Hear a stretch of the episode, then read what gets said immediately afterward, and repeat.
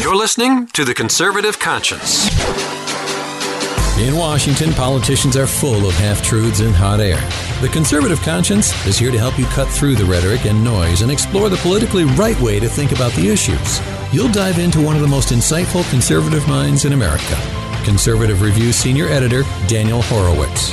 Using pure common sense and ignoring the groupthink, Daniel breaks down the major issues in Washington. You are now entering The Conservative Conscience. And welcome back to the Conservative Conscience here on the Westwood One Podcast Network over at CRTV.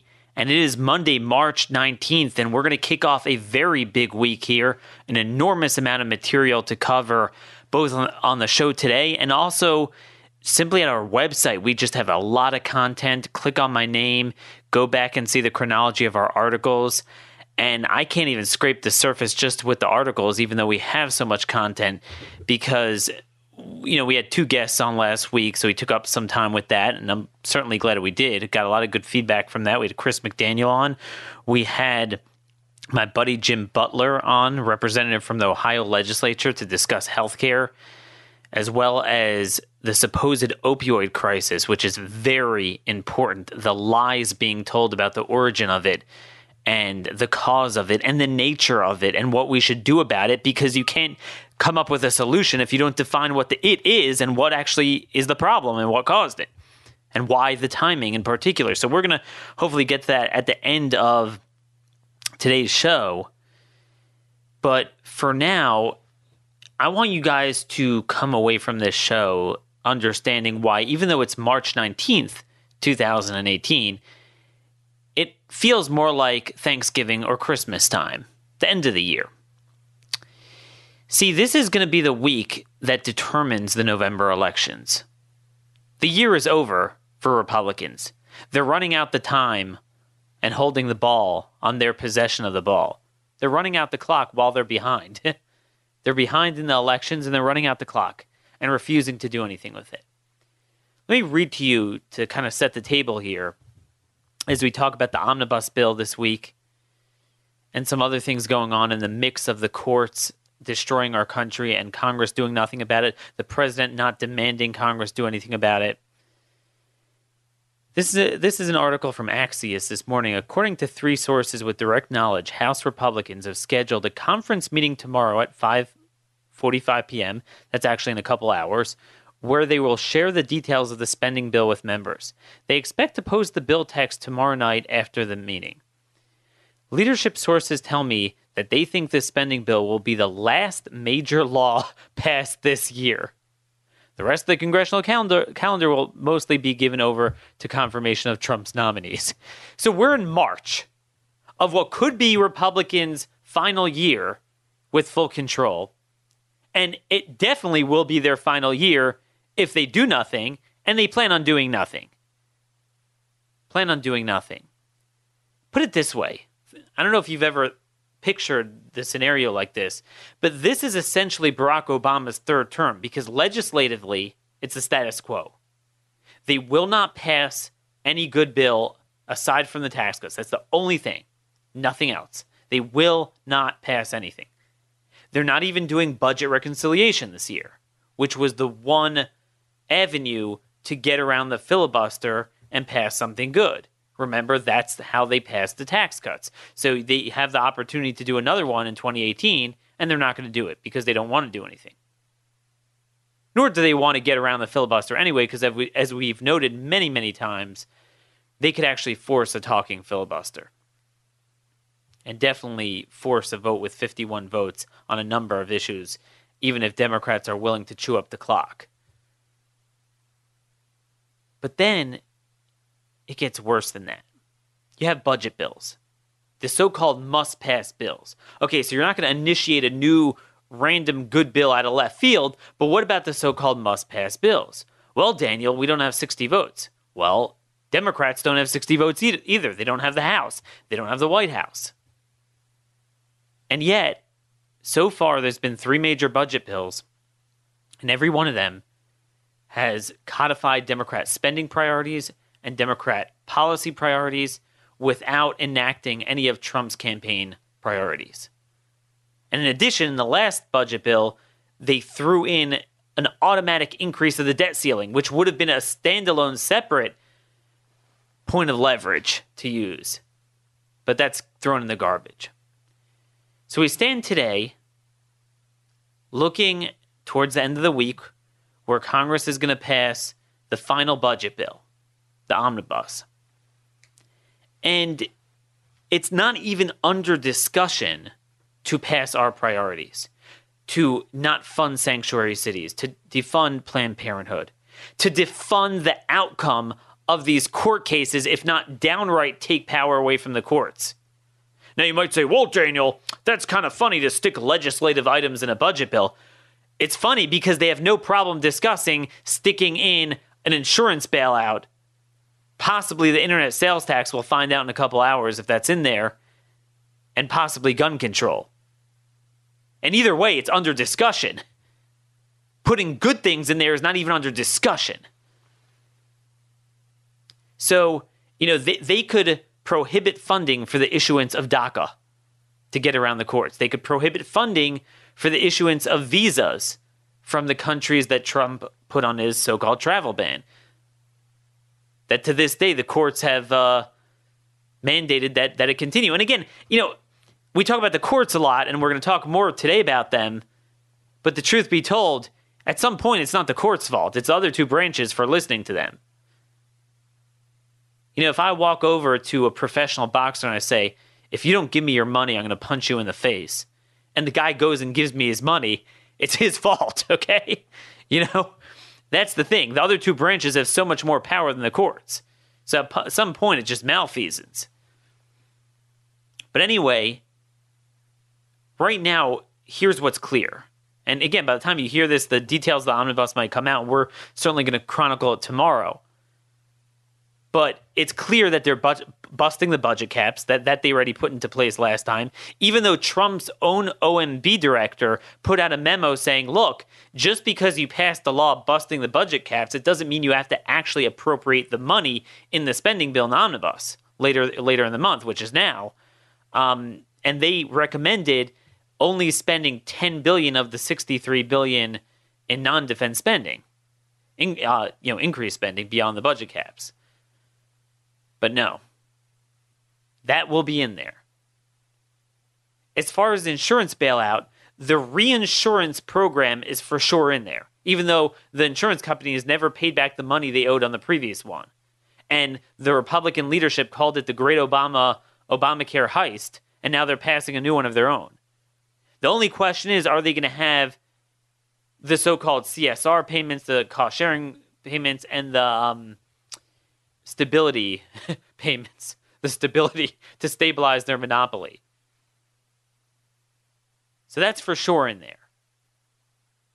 The question is are they going to have the internet sales tax? Are they going to have gun control? Then you have amnesty. So, God forbid, should they ever discuss sanctuary cities, which, by the way, more and more I'm convinced that sanctuary cities are fundamentally the issue of our time because they are preventing us from redressing all of our problems. They're becoming magnets of refuge for illegals to come here, get get driver's licenses, sign up to vote because it's motor voter seamless flow into voter registration, and you know, all you have to do is sign a affidavit. You know, you write on the um, voter form that you're a citizen, but you don't have to show proof of it. Gee, we have illegal immigrants that are illegal to begin with, but somehow they're going to tell the truth on that. And by the way, 1.2 million identity thefts. Um, there was an article I'm actually looking at now. I, I, didn't plan on talking about this, but the IRS found 1.2 million cases of identity theft by illegal immigrants. But don't worry, don't worry. These dudes are definitely going to go and uh, be um, be honest about their voter registration. And I'll, I'll, we'll get to the driver's licenses in a minute. But sanctuary cities are also, as we noted, we have two articles now on my piece uh, on Friday. We'll link to in show notes about the true cause of the so-called opioid crisis, which is not fundamentally a prescription crisis, certainly not beyond what it has been for the last 20 years. What has gone on, the increase in fatalities of 400%, 600%, you name it. Um, that that w- was all that all began in 2013 2014 all because of open borders and the sanctuary cities are preventing us from redressing it. Okay so that's that's that little piece there. And yet the only question is how much amnesty they're going to put in the bill. Democrats ironically are start, starting to walk away from it because they realize they're going to win now anyway. So why risk angering voters over something that, unlike Republicans, Democrats know is very unpopular? So they're willing to walk away now because guess what? We have judicial amnesty anyway, where the court sacked the rule of law and said you have to continue DACA. So they're getting it anyway. And in terms of a long term solution, they figure, well, they'll just come back with more power after November and they'll get it then, since you already have the patch from the courts. But yet, Trump is actually the one trying to push amnesty because he badly wants a monument to his presidency of the border wall, which I'm all for. But more and more, I'm convinced that interior enforcement in sanctuary cities is now the bigger problem. Before Obama, I would have said the wall is the most important thing. But now you got to address what's already here. It's a huge problem. And the drug crisis caused by the sanctuary cities, fueled by it, and preventing us from, from getting all the top level drug runners out of this country. No. Sanctuary cities will not be in there. The only question is whether we're going to have amnesty. Why? Because Trump feels the only way to get a border wall is by doing amnesty. Here's where he's wrong. There's something called a presidential veto. I know it's a very arcane term and a novel idea, but, you know, for most of us, we thought it was political science 101 American Government 101, American Constitution 101, there's something called a presidential veto. And today I have an article out noting that it's time for the president to make his veto pen great again or risk being a complete lame duck. This is his last his last um really leverage or, or, or any hope, any avenue to enact any legislation. And the president's like, look, Congress makes the laws, nothing I can do. He seems to get the impression that any piece of crap handed to him by Congress, he must sign. Irrespective of whether it's good for the country, irrespective of whether it's constitutional, irrespective of whether it does anything to address the key problems we have in this country, which a budget bill is supposed to do. A budget bill is supposed to be a reflection of your priorities, of your administration. Yes, I know constitutionally speaking, Congress writes the budget, but a veto is not just some sort of a rubber stamp, or I mean, signing a bill is not a rubber stamp. That was a huge check on legislative power given to the president. Isn't it ironic? We're talking about the courts in part today that we have a judicial veto on everything. You know, the judiciary just vetoes any legislation passed by Congress or a state. Now, even the lower courts could do that. Yet somehow, we don't really have a presidential veto anymore. Recent years, presidents really haven't been using it much. And, you know, just because Trump's own party controls Congress, but they don't. The Democrats control it, or Republicans really are Democrats. But either way, Trump has a veto pen. And a veto pen easily leverages against what they want to do because if you make it clear look you could go through all that debate you could write all the bills you could spend you know plot late at night and spend all your time uh, concocting 2000 page bills but you know what it's not going to get the light of day on my desk. I'm going to veto it. Done. You know w- what are you going to do about it? I mean if you think about it the veto is a huge juggernaut. It's, it's the most underappreciated aspect of American government. It's amazing how we, we look to every other tool to be a check on government that doesn't exist, you know, such as a fourth branch or a judicial veto. But then the leverage and the checks and balances that are blatantly written to the Constitution, we overlook. You know, everyone feels, well, Daniel, we need the courts to call the balls and strikes on the Constitution to put a check on the legislature. They're forgetting there's a middle ground. the president already has that check.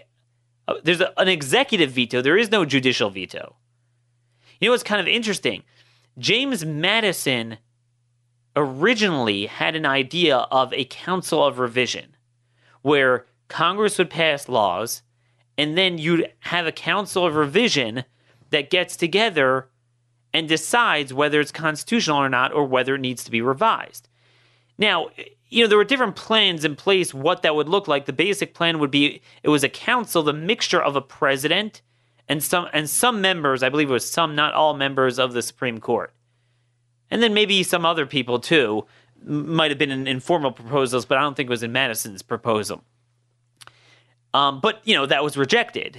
But the the understanding was keep in mind that that was in lieu of a veto. That was going to be the veto. So it's not like you have two bites at the apple that you have right now. Congress signs into law, the president decides to sign it or could veto it, and then the courts get to veto it. No, that was going to be instead of a presidential veto. That was going to be the check on the legislature. But they didn't adopt that because they wanted to keep the um, the judiciary completely separate and for good reason. So they gave the president this veto. And by the way, it's just important when you talk about this council of revision to realize the absurdity of the current false unconstitutional system of judicial supremacy. Because even under the council of revision, which was ultimately rejected, the you still had some elected representation in that council, aka the president. Whereas now it's completely in the hands of the unelected courts. You know, it's pretty amazing that, well, a couple things. And I know I'm kind of jumping around here and moving away from my main point, but at any time I get to bash judicial supremacy and prove philosophically from our history how it's wrong, I'll do so. And one of the things you find is that, you know, something passes Congress, the president vetoes, there is an option of an of a veto override. It's very rare. It's very hard to achieve two thirds of a uh, vote, but you could override it. Yet we're told now that if something passes 100 to 0 in the Senate, 535 to 0 in the House, and is signed by the president, a simple district judge could come in and nullify it. Think about that. The, the, the, the founders were scared to give the power just to a president to have a categorical negative. Nonetheless, they gave him a pretty strong one, subject to a two thirds vote override, but it's very hard. But at least it does have an override. And yet they're telling us that a district judge could override even a unanimous vote of Congress and a signing affirmation from the president. And a district judge could just do it, and there's there's not a single darn thing you can do to override it. It's pretty amazing. Just just if you think philosophically about that, how insane that is. It's it's another one of the million philosophical proofs that judicial supremacy is just not true. It's not the system we adopted. Because getting back to our point here, I go through in this piece some of the history of the debate surrounding the veto. Mainly June 4th, 1787 is when the Constitutional Congress had the debate over the veto power. And you know, a lot of they were very they they on the one hand, they wanted a check on the legislature because they assumed that the legislature would have the most power, and it does. So they wanted a check, but then they were scared, like, man, you're leaving this all in the power of one man. Um, you know, so James Wilson and Alexander Hamilton were the big proponents of a strong presidential veto, but a lot of the members of the of the Constitutional Congress they were pretty scared of this the uh, the great Roger Sherman said, enabling any one man to stop the will of the whole because is is crazy because no one man could be found so far above all the rest in wisdom. Benjamin Franklin noted from the history of governors because you know they already had these systems on a state level that governors basically used their veto power to extort the state legislatures into doing whatever they want and saying, hey, well, if you don't pass what I want, I'm going to veto it. So you, know, you got to do what I want. So they recognize this was a very powerful tool. So then they began debating the concept of a veto override. Okay, so we're going to give him an, a negative, but we're not going to do what they called an absolute negative. And they were trying to figure out where to set the threshold for the veto override. Would it be two thirds or three fourths? Originally, they passed a motion to make it three fourths. So it would be really difficult. In other words, the president's power was going to be really supreme in the sense that he could veto anything, and you would need three fourths majorities in both houses to override that veto. Ironically, the guy who did it was um, what's his name, Hugh Williamson from North Carolina. But later on, he was convinced to take it back and you know support a motion to go go to go back to two thirds, which is ultimately what we adopted. Elbridge Gerry, Charles Pinckney, Roger Sherman, and ultimately Madison all supported that, and they set it at two thirds because they're like, wait a minute, I mean, if you have three quarters, that means just a one quarter faction in each house is enough to support the president, and they could run a roughshod over everyone. But nonetheless, even with two thirds, that's a very high, that's a very tall order to muster two thirds in each house to override a president. Um, it has only happened 111 times in our history.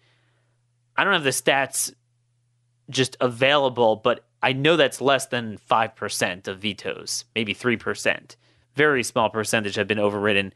Um, and that has only happened eight times since Reagan's tenure. It's very, very rare, remarkably rare um, certainly on major issues. Sometimes they're on small bills, you know, within the weeds. So president does something unpopular, but it's not such a big deal. So even his own party members will use that as an example to show independence, but it's, it's pretty rare. But anyway, the point is, you read through the debate, and I, I offer some of it, but there's a lot more. They were very scared of it. And even James Wilson, who was a big proponent of the presidential veto, he said that it would it wouldn't be used that much because it would be more of a silent operation. Um, basically, because Congress would know that because such power existed, they're going to work with the president. Otherwise, they know they're wasting their time. And that brings me back to Trump. this is a huge power he has. He could leverage it. There's something called a SAP, a Statement of Administration Policy, where you issue a warning. You say, this bill, I will only support a budget bill that contains these priorities on sanctuary cities, on Planned Parenthood, on spending levels. No insurance bailout unless you do this and this on healthcare. You lay out your prior- priorities. You say, this is dead on arrival. I mean, this is what Obama did, and we were always told, oh, Daniel, and oh, look, you can't go up against a president and risk a government shutdown. The president always wins. Well, you got a pen and you got a bully pulpit. It's time to dust off that veto pen. You know what's interesting? The word veto in Latin means I forbid. It's time for the president to use that bully pulpit to threaten the use of that veto pen and announce that I forbid funding for a private organization under criminal investigation for harvesting baby organs. I forbid funding for the issuance of visas that bring in dangerous people to this country in order to get around that stupid court ruling. I forbid the funding of DACA work permits that the courts are mandating. I forbid the mortgaging of our future by spending up the wazoo. You will cut spending. That's the power of the veto. our founders they didn't they didn't think their system was perfect. If, if you would have you know if you would awake them from their slumber 200 years later and say, "Hey guys, you know that there's been tyranny," and you wouldn't tell them why, they would think that the president wound up being too powerful, that the power of the veto was too strong. They would never ever suspect that the real tyranny would come from a judiciary that could somehow issue vetoes, a lower courts created by Congress could issue vetoes, and then a president wouldn't use his constitutional veto to leverage Congress to deal with it. And that we could be sitting here today, several weeks after Trump set a deadline to end the executive amnesty, and it's still in place, and we're still actively issuing driver's licenses and work permits and social security cards to people that have violated our sovereignty, that don't belong here, that pursuant to foundational long-standing immigration statutes must be deported. It's still going on because of the courts, and we're passing a budget bill, and the only question is how much amnesty we could put in there, not how much we could actually defend our own laws. Our founders never would have envisioned this. But this is the power of the veto pen. Trump has that. He never uses it. He never has vetoed anything. You know, a friend of mine in the administration who's a good guy, he said, you know, they tried to warn warn the president that just pick anything, pick a random bill in your first month and veto it. Just just to show your power. He hasn't vetoed a single bill yet. He hasn't even threatened a veto of these bills. He's going along with it. And that's my point. You don't have to beg Congress, all right, I'll give you whatever amnesty you want as long as you give me some funding for the wall. You're like, no. Here's what I'll negotiate with, but here are my red lines. And if you pass a budget bill that funds sanctuary cities but doesn't fund my wall, it's dead on arrival. I will never sign it. And in fact, I'll veto it. Not just a pocket veto, a veto de jure. so that's the power the president has and yet he won't use it. Maybe someone could send in my article. Maybe he doesn't understand its power. Maybe he thinks it's some sort of a suggestion or some sort of a rare, uh, you know, controversial tool. Isn't it amazing that all the checks and balances that aren't in the Constitution we put in there, but the ones that are in there are never used? So, you know, th- this is the deal. And speaking of the courts, we have more insanity, more insanity from the courts. So today, on Monday, the Supreme Court screwed us again. And as we've noted many times in the past, the Supreme Court isn't doing so much of the damage directly. It's the lower courts doing it. And then the lower courts, wink and nod, won't take up the appeal. In other words, allowing the bad, lawless lower court ruling to stand. In this case, the Supreme Court refused to hear the cries and pleas from Arizona, asking for relief in an appeal from the Ninth Circuit that is forcing Arizona to issue driver's licenses to Obama's amnesty to legal aliens under the DACA program. You heard that correct. Imagine a court telling, imagine a court giving standing to illegals who should never have standing in an Article 3 court to sue for benefits, to sue for driver's licenses, when under federal law they have to be here. Now, look at how corrupt the courts are. I mean, th- this is why the courts are so evil. What's a federal power they give to the states, and what's a state power they give to the feds, and then they contradict themselves in both places.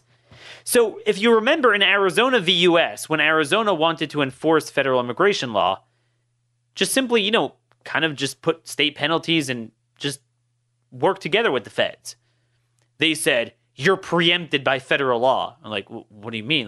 That that is the federal law. And yet now, when they just merely want to not give driver's licenses to illegal aliens, courts say you're preempted by federal law. Well, but what do you mean they're illegal? No, we mean Obama's law. But Obama violated the law. Obama's preempted by immigration law. No, no, Obama's evidently not preempted by immigration law, but states following immigration are preempted by immigration law. Oh, and by the way, sanctuary cities, judges in San Francisco, Chicago, uh, Philadelphia, New York, among other places, I think Miami as well, have ruled that sanctuary cities are just fine. And they and many times they prevented the feds from even uh, coming in and and uh, honoring detainers for ICE. Think how perverse that is. Think about this. Think about this hypocrisy on states' rights in the courts. The state of Arizona is merely trying to do an inaction, right? They, they just don't want to issue driver's licenses to illegal aliens. And yet, a federal court could somehow tell a state that it must issue state executive power. They're putting a positive on their negative issue driver's licenses to people that, pursuant to state and federal law, don't have a right to be there. And again, driver's licenses is a state function. Yet, somehow, liberal states could get standing to sue the federal government to demand that they use their executive power to issue more visas to Somalis and Yemenis and Libyans and Iranians, Iraqis, whoever else, because they want more immigration.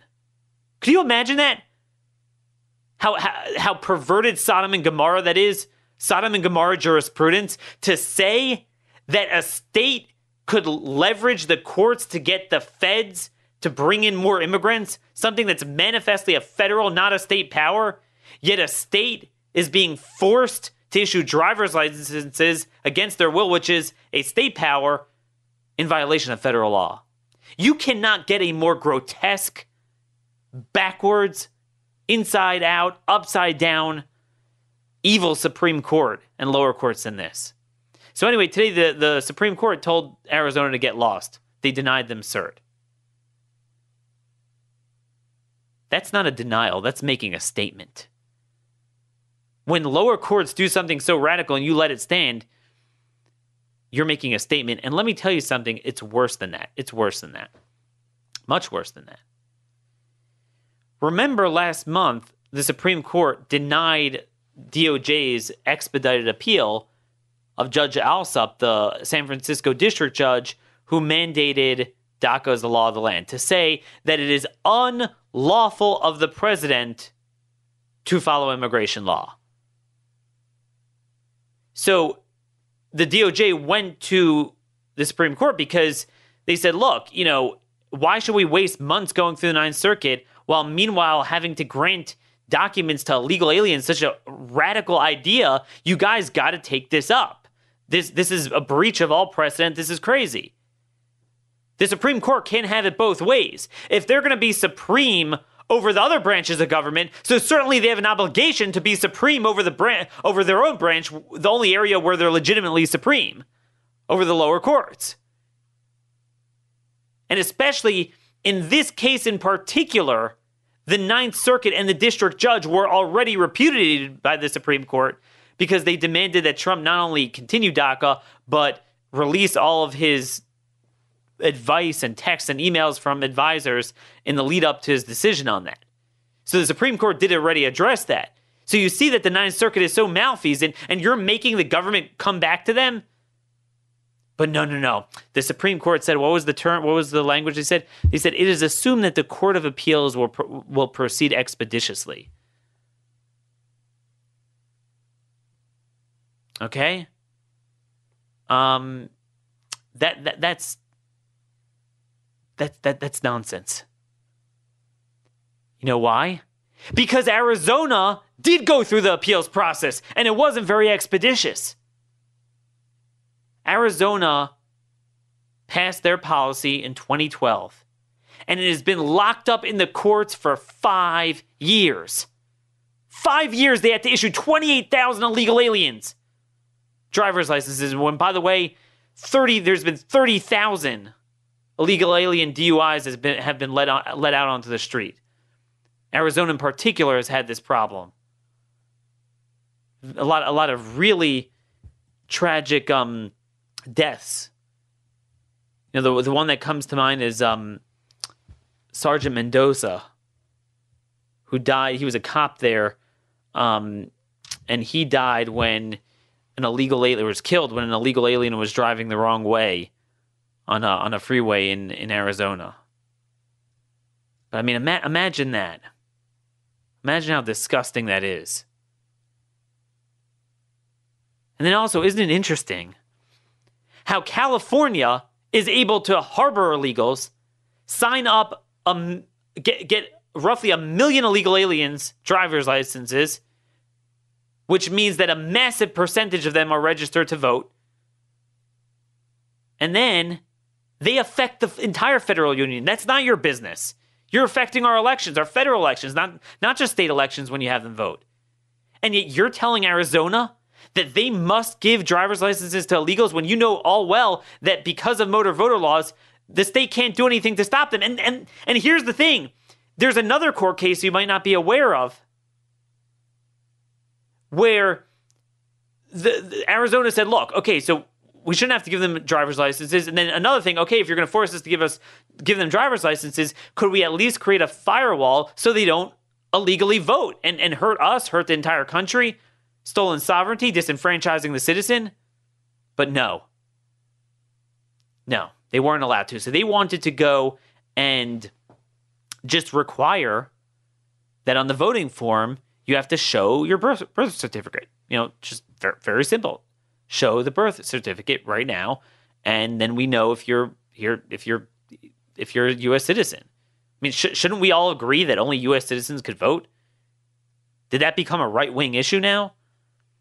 But anyway, the Ninth Circuit said no, you can't do that.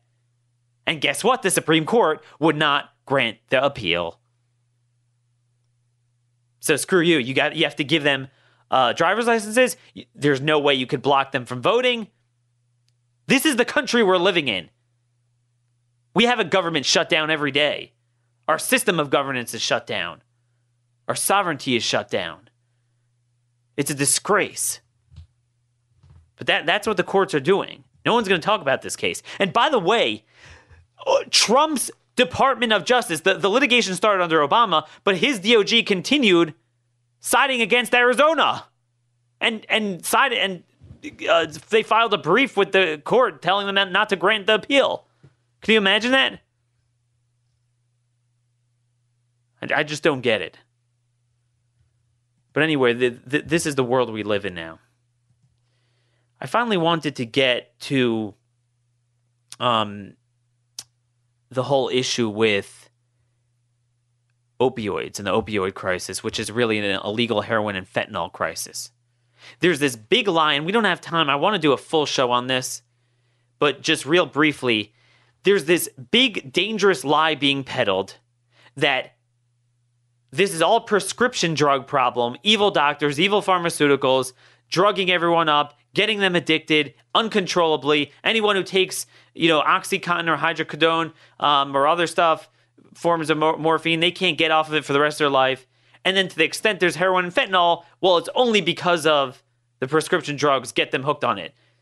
That most people who are on heroin and fentanyl, it's not a cultural problem. It's not the people that were doing drugs anyway, but now have a greater supply due to the illegal immigrants and the sanctuary cities and the open borders we had.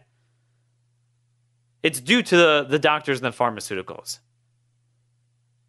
So, with this line, not only are they obfuscating what we really need to do, that it's really a heroin fentanyl problem, it's really a border problem, and to the extent it's a healthcare problem, it's a Medicaid expansion problem, which we'll talk about at, at a later date, and I'll have an article on this.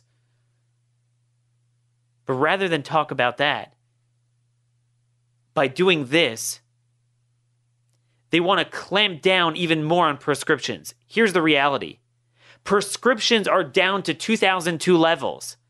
They've been going down the last eight years or seven years at least, precisely before and during the opioid crisis that started in 2013. Yes, we've had overdoses from prescriptions. Yes, but there was a basic baseline. How did things increase 400%, 600% in one year from 2013 to 2014, 2015? I showed in my 2200 word essay I have a 1500 word essay before that. I did a couple weeks ago, and I have about you know three, four more articles to come on this, showing incontrovertibly that was all the amalgamation of the open border policies. And I show in great detail from intel reports, from Texas DPS reports, how the drug smuggling all occurred then. I don't mean the baseline smuggling that we've had for 70 years. I mean the extra level that has A, brought in the fentanyl, and B, I know a lot of it comes from China, but it's smuggled and distributed through the Mexican drug cartels. A lot of it does come from Mexico as well, but all the heroin comes from Mexico. But the reason why it's been so cheap is because of that abundance. Yet, what they're doing now by blaming it on healthcare, you're going to go in the opposite direction. Not only are you going to hurt all the people that are suffering, that genuinely need it. When even under the most radical surveys, most people do not overdose. Most people do not become addicts. The doctor uh, prescribes them properly, they use them properly, and that's it. Are there pill mill doctors that do things wrong? Yes, just like you have Enrons in the financial sector, and you go after them. There's bad doctors, just like there's bad cops. But it doesn't mean that there's systemically a problem. That's what liberals do with every issue. But even if you say, and, and I look, different friends of mine who work in the medical profession say different things that we did too much, we were prescribing too much, that has been dramatically cut. So to cut it even more at this point, ironically, without dealing with the supply side of the illicit problem, which is responsible for 80 to 90% of the deaths in most states, you're just going to drive more people into the illicit stuff. And here again is another issue, just like guns, where Trump is really good on the one hand. He's talking about death penalty for the drug cartel peddlers, and also um, he is blaming it on illegal immigration. I'm, I'm watching a speech right now as I'm broadcasting, you know, a speech in New Hampshire, which is one of the hardest hit states. He is on message, but then he also talks about uh, clamping down on prescriptions.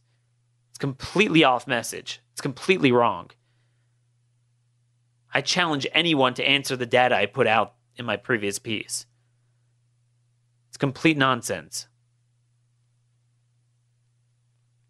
Anyway, we've gone long here.